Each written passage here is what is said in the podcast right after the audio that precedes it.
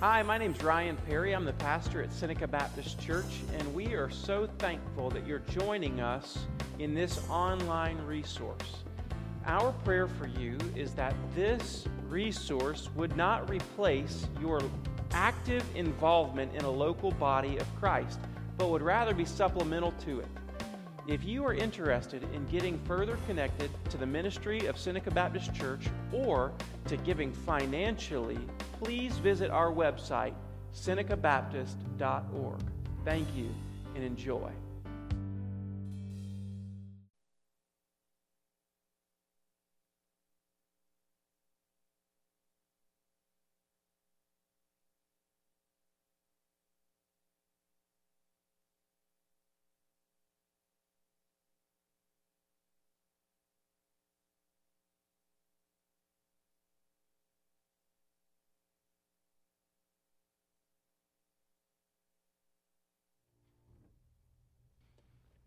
Glory to his name. Amen. All right, Exodus chapter 3. Now, how many of you are familiar with these stories of Moses coming into Egypt?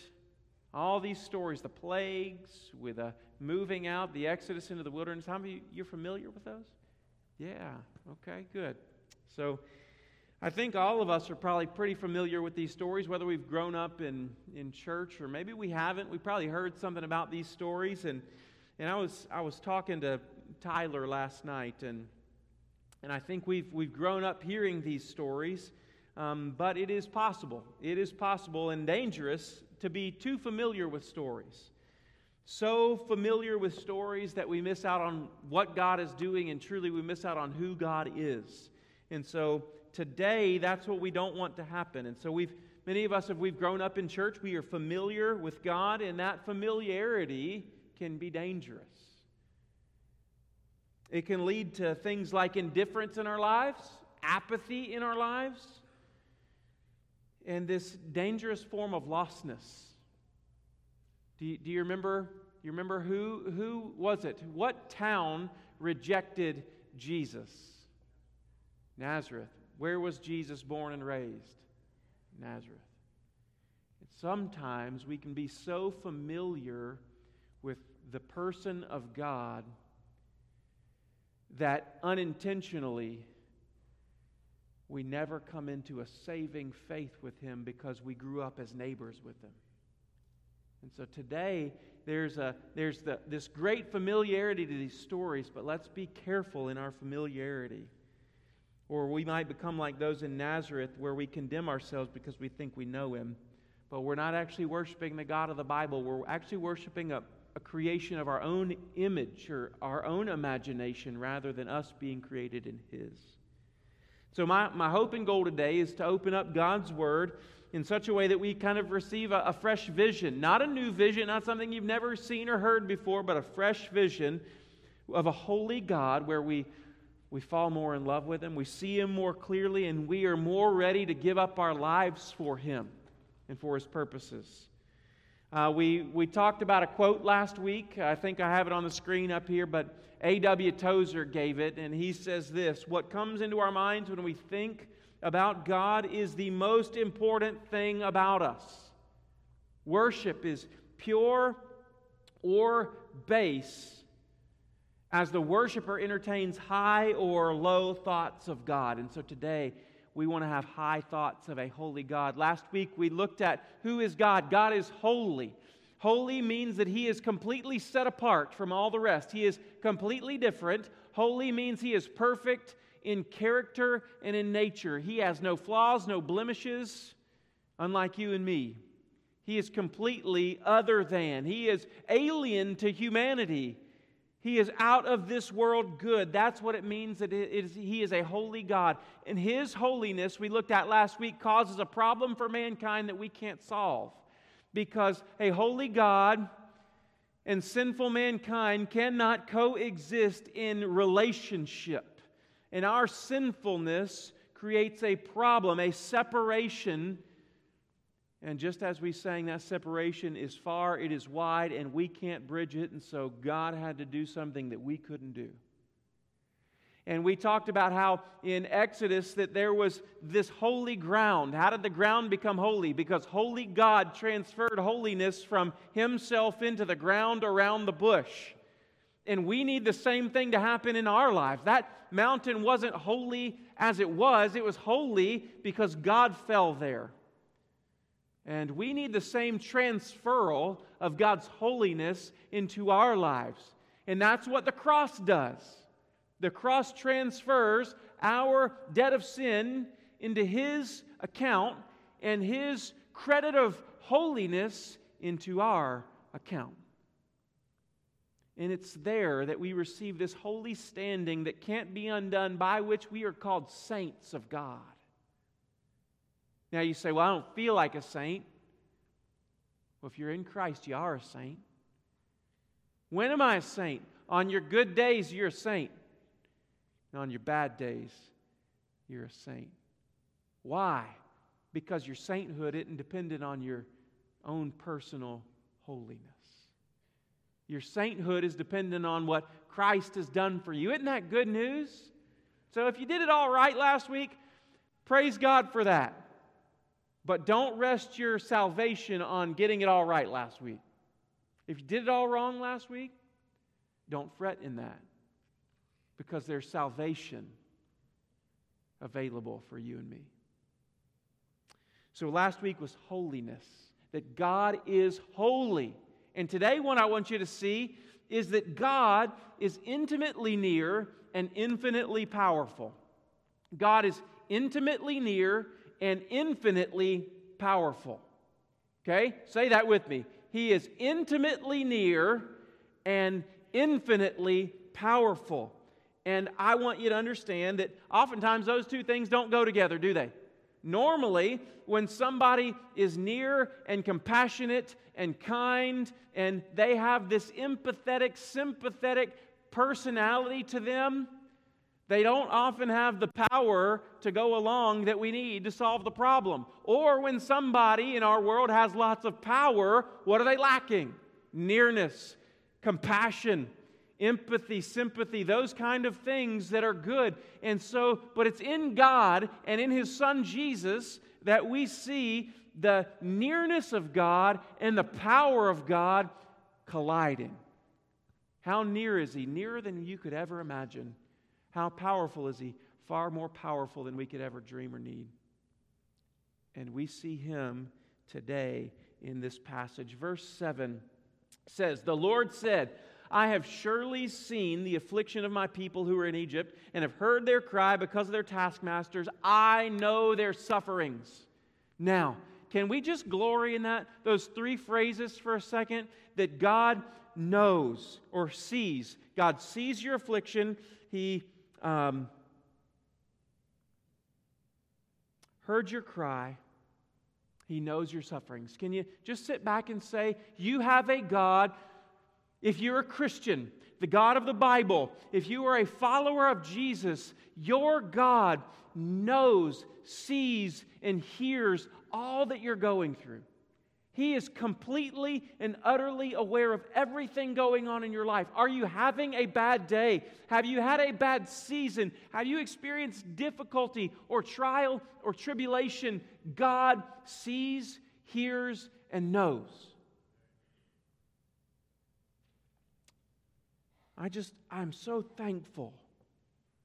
I'm overwhelmed with thankfulness at those three simple facts that He sees, hears, and He knows every intimate detail about me. Verse 9 says, And now, behold, the cry of the people of Israel has come to me, and I have also seen the oppression with which the Egyptians oppress them. Again, I've heard their cry, I've seen their oppression. And here we're given this look into God's divine compassion. So, God is, Uh, think about this. Think about. Take back up. We're zoomed in really tight to the Mount of God, Mount Sinai. We're zoomed in really tight, but we need to zoom out for a second. And we need to take a look at maybe 400 years ago how God, in his sovereign plan, allowed Joseph to be sold into slavery. And in slavery, he goes to Potiphar's house and he is accused of something he didn't do. And there, through all of that mess, he goes to prison. And it would be easy for any of us to say, God, have you forgotten me? Have you ignored me? Have, can you hear me? And of course he can. Don't you care? Remember the disciples on the boat in the storm? Jesus, wake up, we're going to die. Don't you care that we're going to perish here? Of course he did. And in that story, we see who's in the boat, right? God in the flesh is in the boat with him. And Jesus, God, God was with Joseph in the prison. How do we see that? We see that because through some miraculous event, dreams uh, of the, the baker and the cupbearer are translated and interpreted, and these one gets set free, one dies, and then that one who is set free eventually, after years, remembers there's this guy in jail, and he can translate Pharaoh's dreams. And God leads his people through time into Egypt, where eventually they are enslaved and they grow into millions of people. And the millions of people are crying out to some God, Are you there? Can you hear me? And the answer is, Of course I can. I've seen, I've heard, I know. I just want you to know there's nothing that you'll ever go through in your life where God's ear will not be attentive to your cry as a child of God. Where God will ever take his watchful eye off of you. You will never go through anything as a Christian that you have to go through alone. Isn't that good news?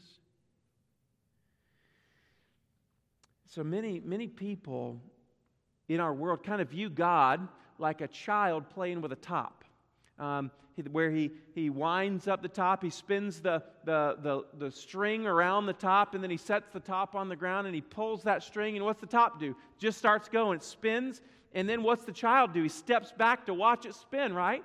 And if you're uh, if you're there are two or more of you, you're having top wars. And, and many people view God like that, that he winds this top up, the world up, and then he pulls the string and he lets it spin, and then he steps back and sees what happens. But that is not the God revealed to us in the Bible. The God revealed to us in the Bible is not this, this deist, this, this God who is distant and far, but the God of the Bible is intimately near to his people. Yahweh is a God who sees, hear, hears, and knows. Genesis 16, he is El Roi, the God who sees. And Yahweh stands in stark contrast to all the gods of Egypt and the gods the other false gods revealed to us in Scripture. I just want to bring up a couple um, examples of what I'm talking about. Do you remember the story in 1 Kings where Elijah goes to Mount Carmel, and at Mount Carmel, there are all the prophets of Baal, and there's like this showdown on Mount Carmel between Yahweh, the one true God, and the prophets of Baal. Do you remember? Here's what it says in 1 Kings chapter 18, verse 26, 7, and 9. It says, And they took the bull that was given them, they prepared it and called upon the name of Baal from morning until evening, saying, Oh, Baal, answer us. Look at what it says. But there was no voice, and no one answered. And they limped around the altar that they had made. And at noon, Elijah mocked them. Well, that's not very Christian of you, Elijah, right? He mocked them, saying, Cry aloud, for he is a God. Very sarcastic there. I love this. Either he's musing, or he's relieving himself, or he's on a journey, or perhaps he's asleep and you got to wake him up. I mean, outright mocking the gods of Baal.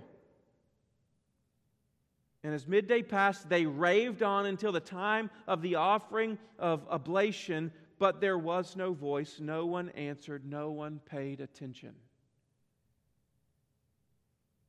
Another example is in Isaiah chapter 46 when God is condemning the people of Israel for their idolatry. This is what he says To whom will you liken me? And make my equal, and compare me that we may be alike.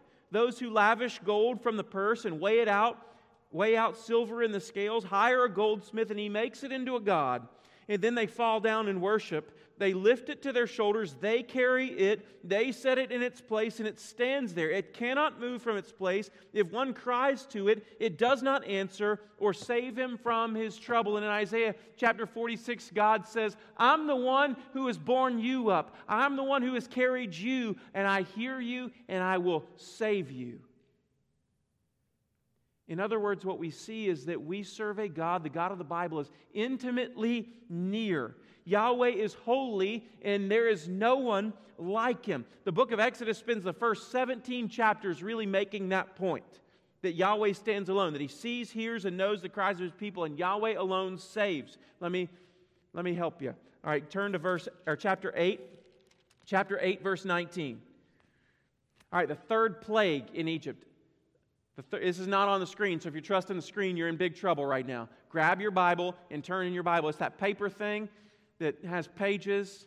If you didn't bring one, there's a black one in the pew rack in front of you. You don't own one, please take that. That's our gift to you. In chapter 8, verse 19, the third plague is the plague of gnats, and this is the first plague that the magicians of Egypt can't mimic. They can't mimic it. And this is what they say in verse 19. The magician said to Pharaoh, This is the finger of God. Where is the finger of God? Right there in Egypt, right there in the middle of slavery, right there in the middle of his people's problems, is the finger of God working among them. And then in Exodus chapter 12, verse 12 and, and following, Exodus 12, verse 12 says, For I, this is God saying, Yahweh saying, For I will pass through the land of Egypt that night on the Passover, and I will strike all the firstborn of the land of Egypt, both man and beast, and on all the gods of Egypt I will execute judgment. I am the Lord. In other words, there's no God like me. All the gods of Egypt, I'm going to prove through my plagues that I will execute judgment on each one of them. The plagues were actually, interestingly, a judgment on many of the prominent gods of Egypt, each one representing a, an Egyptian god. And he says, I stand alone. I am the God who sees, knows, and hears, and I'm the only God who will respond and act on behalf of my people. I will save my people, Israel. Chapter 13, verse 21 and 22, you don't have to turn there, but there's the pillar of cloud comes into existence for the first time. Pillar of cloud, pillar of fire, and it says this in verse 22 that the pillar of cloud and the pillar of fire did not depart from his people. When? Ever. How long? 40 years. It never departed. Never departed. This is our God. This is the God of the Bible. This is the God that we worship, and there is none like him. And we see this in the incarnation. So, God in Exodus comes down to deliver them. So, we see divine compassion and a divine incarnation. He says, I'll come down and I will show the finger of God among the people of Egypt to save my folks. Have you read the Psalms? Over and over it says that God rescued the people of Israel out of Egypt with a mighty hand and an outstretched arm.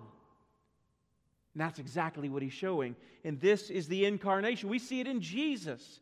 Incarnation, two words, incarnate, which means in flesh. And we see this in Jesus that our God, we see it in Jesus, is intimately near. So he so near that he took on flesh and blood and came to dwell among us. The God of the Bible is entirely different. What other what, what other God what other God hears and answers? What other God sees? What other God comes to us? Answer none. But our God is Emmanuel, God with us. The problem comes is that we wonder from the nearness of God. Now, this is kind of one of those things that blows my mind. Can you wonder from someone who is omnipresent? No, not really. You, you can't wander like a sheep uh, wandering and get away from the shepherd and him go, I have no idea where they are.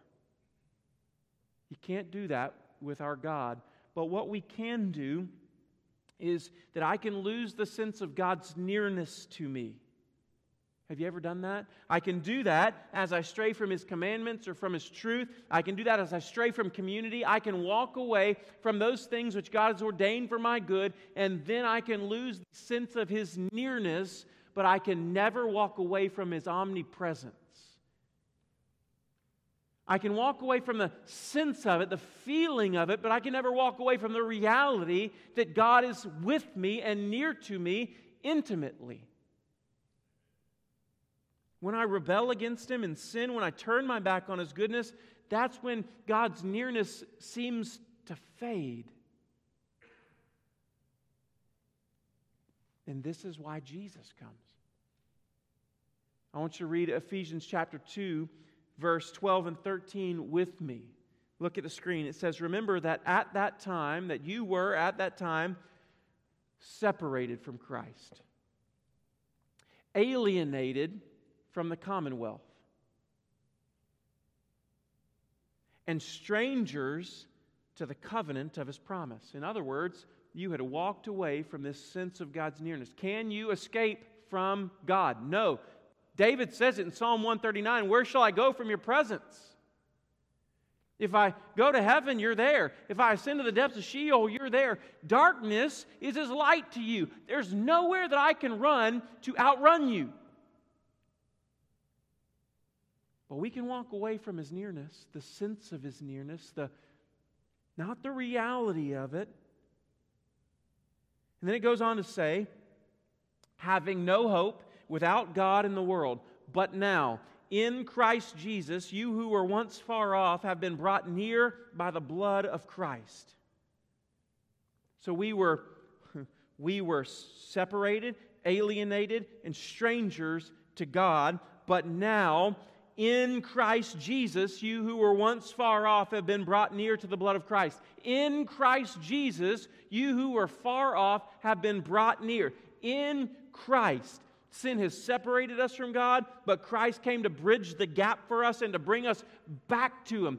In Christ not in works, not in obedience, not in church attendance or membership attendance or membership at a church, not in baptism, none of those things, not in Christian community are we brought near. In Christ Jesus, we who were once far off have been brought near. In Christ Jesus. So the question is are you in Christ Jesus. Not do you know about Jesus, not have you heard about Jesus, not even do you believe in Jesus, but are you found in Christ Jesus? Because if you're not in Christ, you're separated.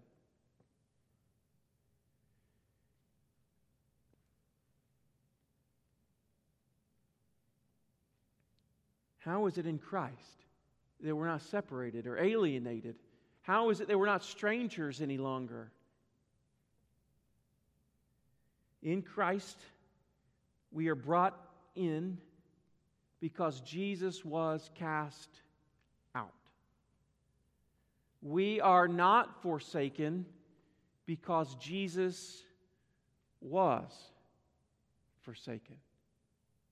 You've, you've heard me say this before. What, did, what were some of Jesus' last words on the cross? My God, my God, why have you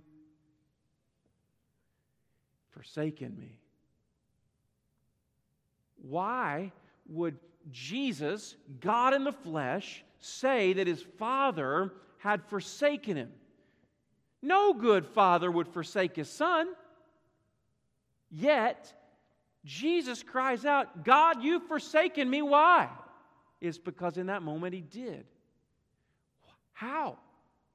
Because on Jesus was placed all of the punishment for the sins of humanity all the sin debt that we accrued, he took into his own personal account. He became a, a co signer on your debt. He bore the weight of our penalty for sin, our separation, our alienation. He bore that on the cross and because Jesus did that, we are never ever forsaken. That's why Jesus or God says in Hebrews chapter 13, verse 6, I believe it is, I will never leave you nor forsake you. How? Because Jesus was left and forsaken. We don't have to be. And so now in Christ Jesus, in Christ, we are forever in God's presence. In Exodus, God comes among his people. Then we'll see later on, they build a tabernacle, and God fills the tabernacle with his presence. He dwells in it and fills the tabernacle, the temple, with his glory. And in the New Testament, God comes in the flesh and he dwells among his people, dies separated from God in order that he might come and dwell in a new tent, a new tabernacle, us that he might fill a new temple with his glory, that he comes and he lives here. In the Old Testament, the Spirit of God came upon a person and then left the person. He came upon for a task and then he was taken off, much like you would put on a jacket to go outside, take off a jacket when you come inside. You wear it for a purpose and it's removed from you. But in the New Testament, that's not so. In the New Testament, Jesus, in the Holy Spirit, the fullness of Christ comes to dwell in you forever. How amazing is the God of the Bible that, that God sees you? He knows your sufferings, He hears your cries, whether they're verbal or silent, whether they're just groans. That God sees you, hears you, and knows your suffering. He is completely aware of any injustice that you're facing right now, and our God alone has the power to save. And that's the beauty of the gospel. The beauty of the gospel is not that God will protect you from difficulty, that's not biblical. Have you, have you ever heard somebody say, well, the safest place to be is in the center of God's will? Have you ever read the Bible? It was those people that were in the most dangerous situations. The beauty of the gospel is not that God shields you like a helicopter parent. Oh, don't touch that. Oh, don't touch that. Come over here, little, little sheep. No, that's not what he does. The beauty of the gospel is that God's with you in the middle of your trial. So, can I just stop asking, God, why are you letting stuff like this happen to me? Why? I just don't understand. Can I just can I just encourage you that sometimes we ask that question so much that we miss out on the God who's with us in the middle of these bad things that are happening to us? We're so focused on the answer to our question that we miss Him.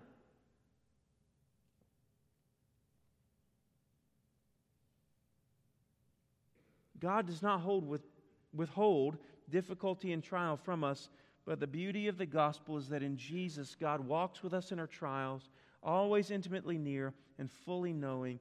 And if you continue to focus on the answer to that question, you'll miss God in the middle of your trial.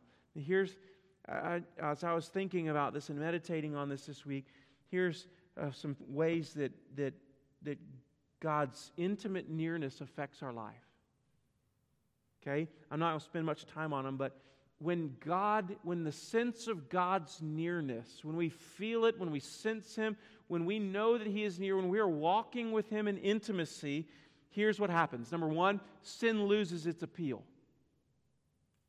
Sin loses its appeal. When I, when I have access to the King of glory, there's nothing that the world can offer me that's going to get me to put down the access to the King of glory. When I have the true treasure in my hands, there's no counterfeit joy or counterfeit peace or counterfeit hope that someone can offer me when I have what is real and true right there before me.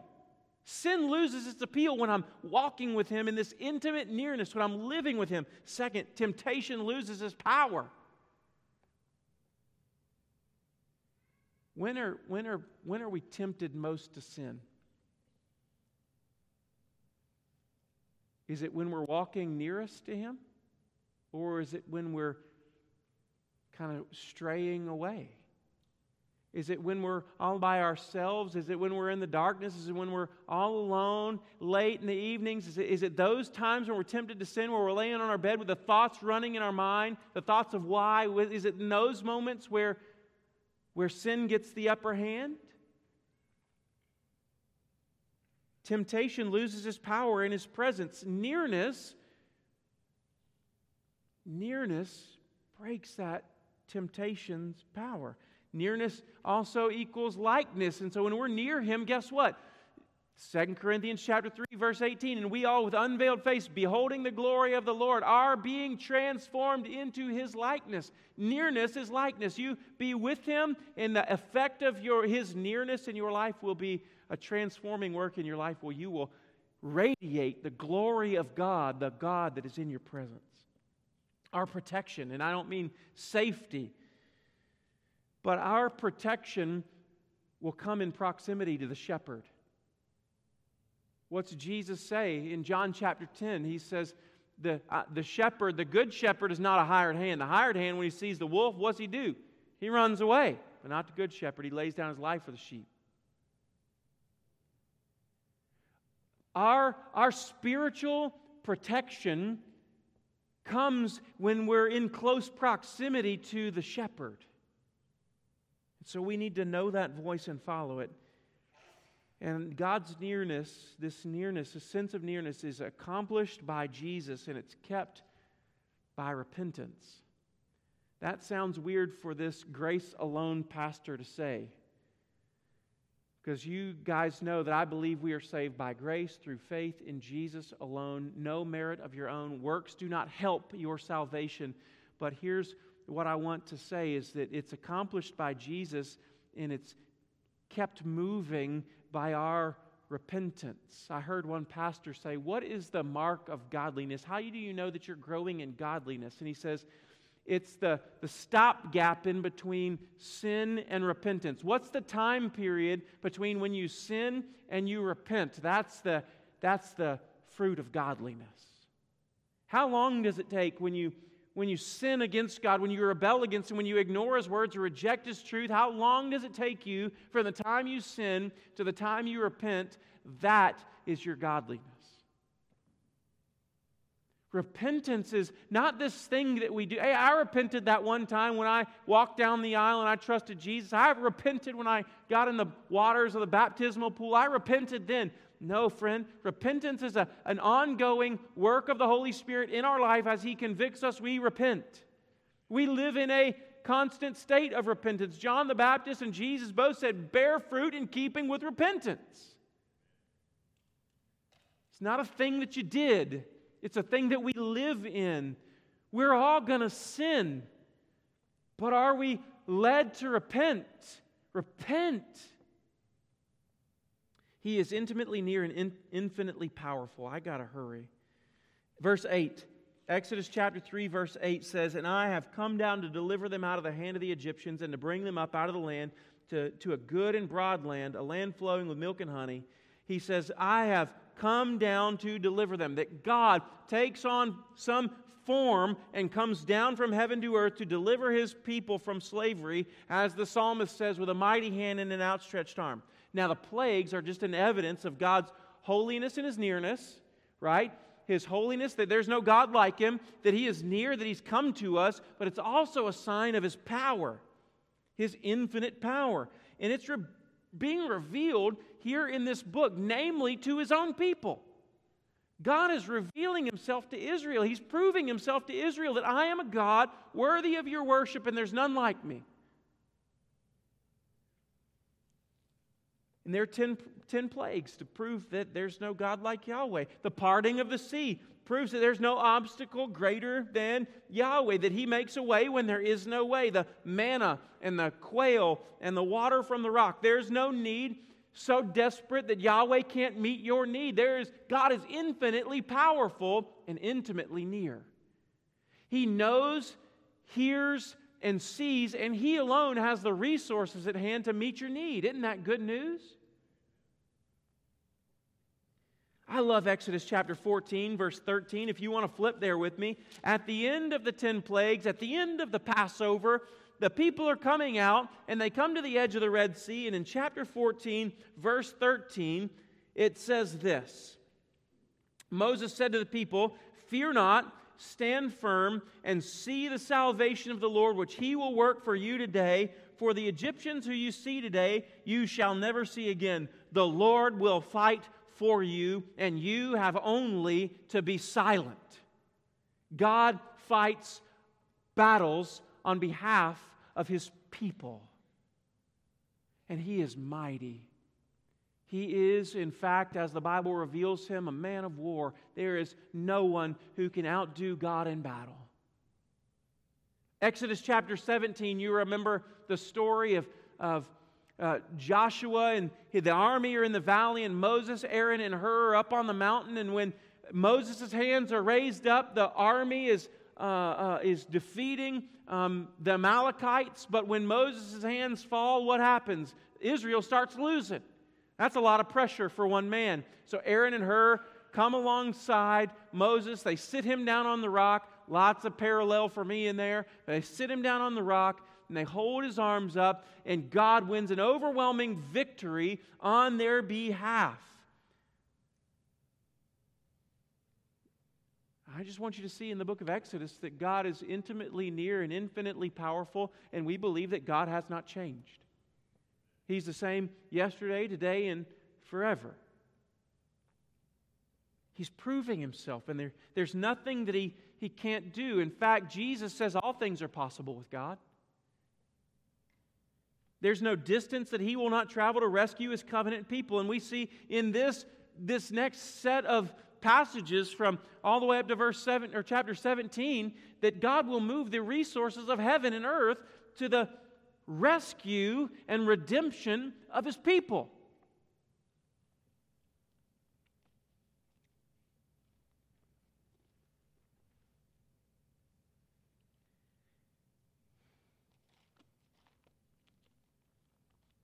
This just hit me like a ton of bricks. Romans chapter 8. It's not on the screen because it just came to me. Romans chapter 8, verse 31 says, What, shall, what then shall we say to these things?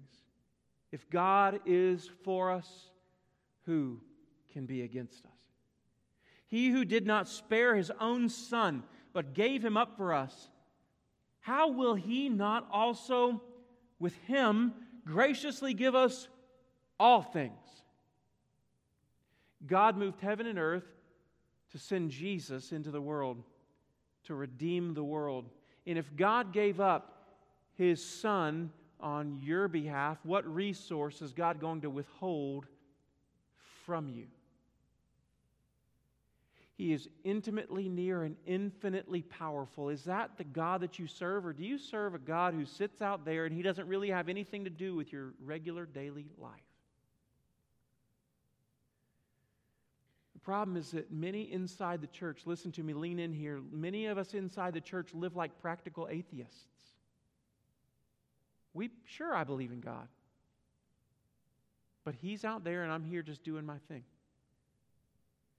We believe in him with the word of our mouth, we honor him, but our hearts are far from him. We live like God has no authority or dominion in our lives. There is no lordship of Christ in my heart, yet I say I believe in him. But you can't believe in the God of the Bible and let him have no sway in your heart or life.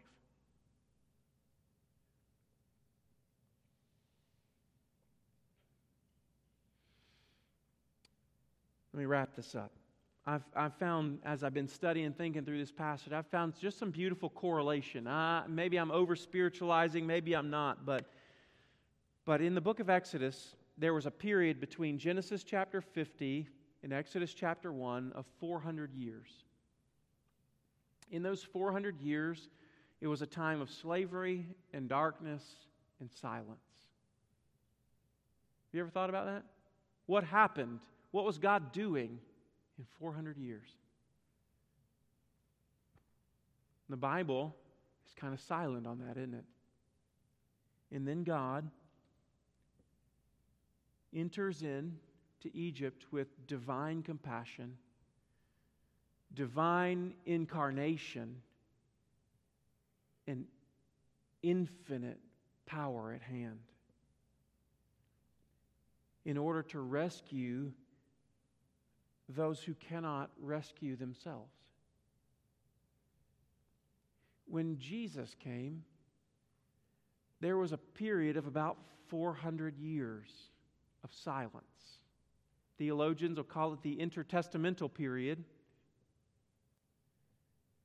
where the Bible is kind of silent. It was a time of rebellion and darkness and captivity, and there was no word of God. And then Jesus entered. And in Jesus, we see divine compassion. We see divine incarnation. And in this God man, we see infinite power dwelling in a person. For there was nothing that God in Jesus could not do. And Jesus, in some of his first teaching in the book of Matthew, led us to the same truth when he taught us to pray in Matthew chapter 6, I believe it is. Our Father in heaven. What's he saying? He's intimately near and he's infinitely powerful. Our Father in heaven. This is what God was teaching us through Jesus' prayer, the model prayer. Our Father in heaven. What's he saying? You're intimately near. There's no one closer to me than my own Father. And you're infinitely powerful. You're not a father of this world, but rather you're the Father of heaven and earth. Hallowed be your name. You alone are holy. What do we, what do we hear last week? That God is holy. He's intimately near, infinitely powerful. And the, this has two things to do with every one of us. If, if you don't know Jesus today, if you've never given your life to Jesus, you're missing out on what it means to experience true and abundant life. You, are, you have given in to counterfeits when Jesus offers you something true and eternal. You're trading it for temporary trappings. Oh, give your heart to Jesus today. Surrender to his lordship. Worship the God of the Bible and Jesus the Redeemer, and you will find life like never before. Stop living like an atheist who says they believe in some kind of God. Oh, and give yourself to the true God of the Bible. Christian. I've never, maybe it's just where we are in life, but it seems like around us in the world that we live in, there's a lot of pain, a lot of heartbreak, a lot of brokenness. And I don't, maybe it's because of social media or immediate news, but the brokenness of the world is on full display for us to see. In my own life, I, I got a father that's ailing, I got a grandmother that's near death. Our, you, you guys know our story. Our family has experienced some hard things this spring. And it just seems like difficulty is closer than ever. But, Christian, I just want to remind you that God is with you. He's intimately near and infinitely powerful. And if that's where you are, if your life is filled with trial, take heart, my friend.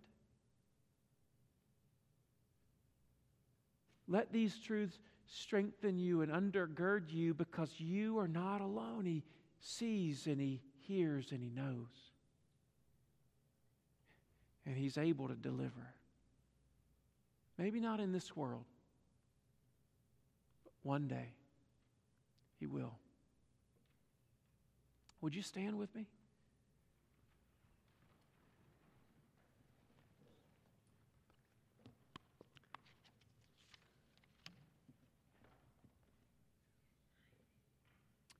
Miss Margaret's going to pray.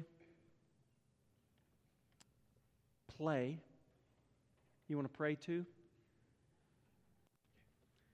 She's going to play, and, and if, if you'd like to respond in some way, you can do that now. Maybe it's just a simple God, thank you for hearing me, knowing me, seeing me, and never leaving me. And if you're not a Christian, you're, you're truly walking through this world alone, separated, alienated. You don't have to be. So come to Jesus today. Father, I pray for those in this room who know they're lost, that today would be the day of salvation. For those who don't know they're lost, that today would be a day of revelation where they'd see that and they'd experience your conviction and they'd be transformed by the saving power of Jesus. Father, we love you. Pray these things in Christ's name. Come and encourage us. Amen. Let's sing together.